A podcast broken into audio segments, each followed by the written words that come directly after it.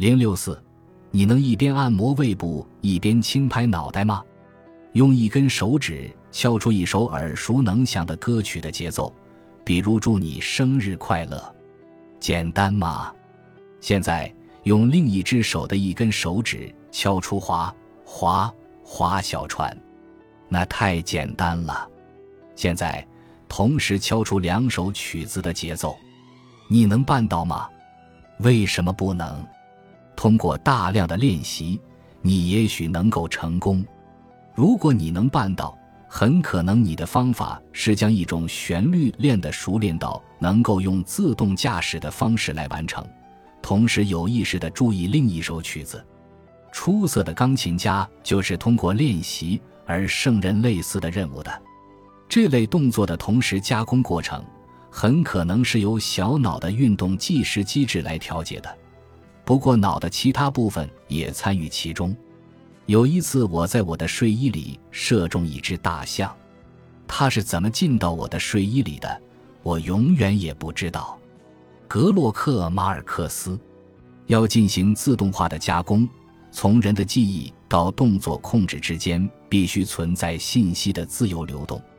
熟能生巧，信息的自动化加工过程所需的理论结构大部分是波斯纳和施耐德提出的。他们描述了自动化过程的三个特征：一个自动化过程可以在无意中进行。在斯特鲁普测验中，人们往往会体验到两种任务之间的冲突。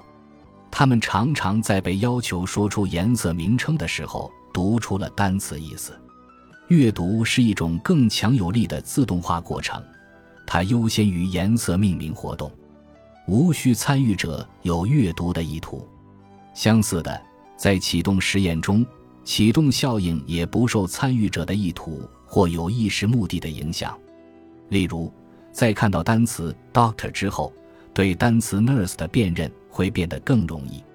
自动加工在意识的范围之外，如上一个例子中所指出的启动效应，基本上是无意识的。我们并不思考自动化过程，这引出了第三个特征。自动化过程很少或根本不消耗意识资源，我们能够阅读单词或记绳结，而无需对这些活动加以思考，它们自动发生，无需主动努力。关于自动加工的研究的重要性，也许在于这样的启示：复杂的认知活动中的一部分似乎发生于意识经验之外。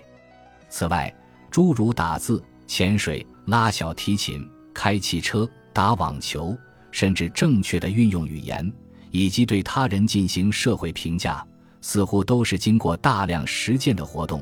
他们在大多数情况下是自动进行的。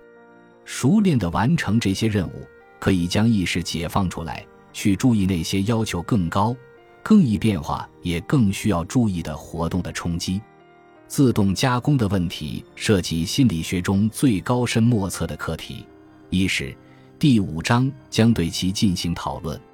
注意的认知神经科学从认知神经科学视角来研究注意，为找到支持早期发现的神经学证据提供了机会，同时可以找到各种注意过程在大脑中的定位。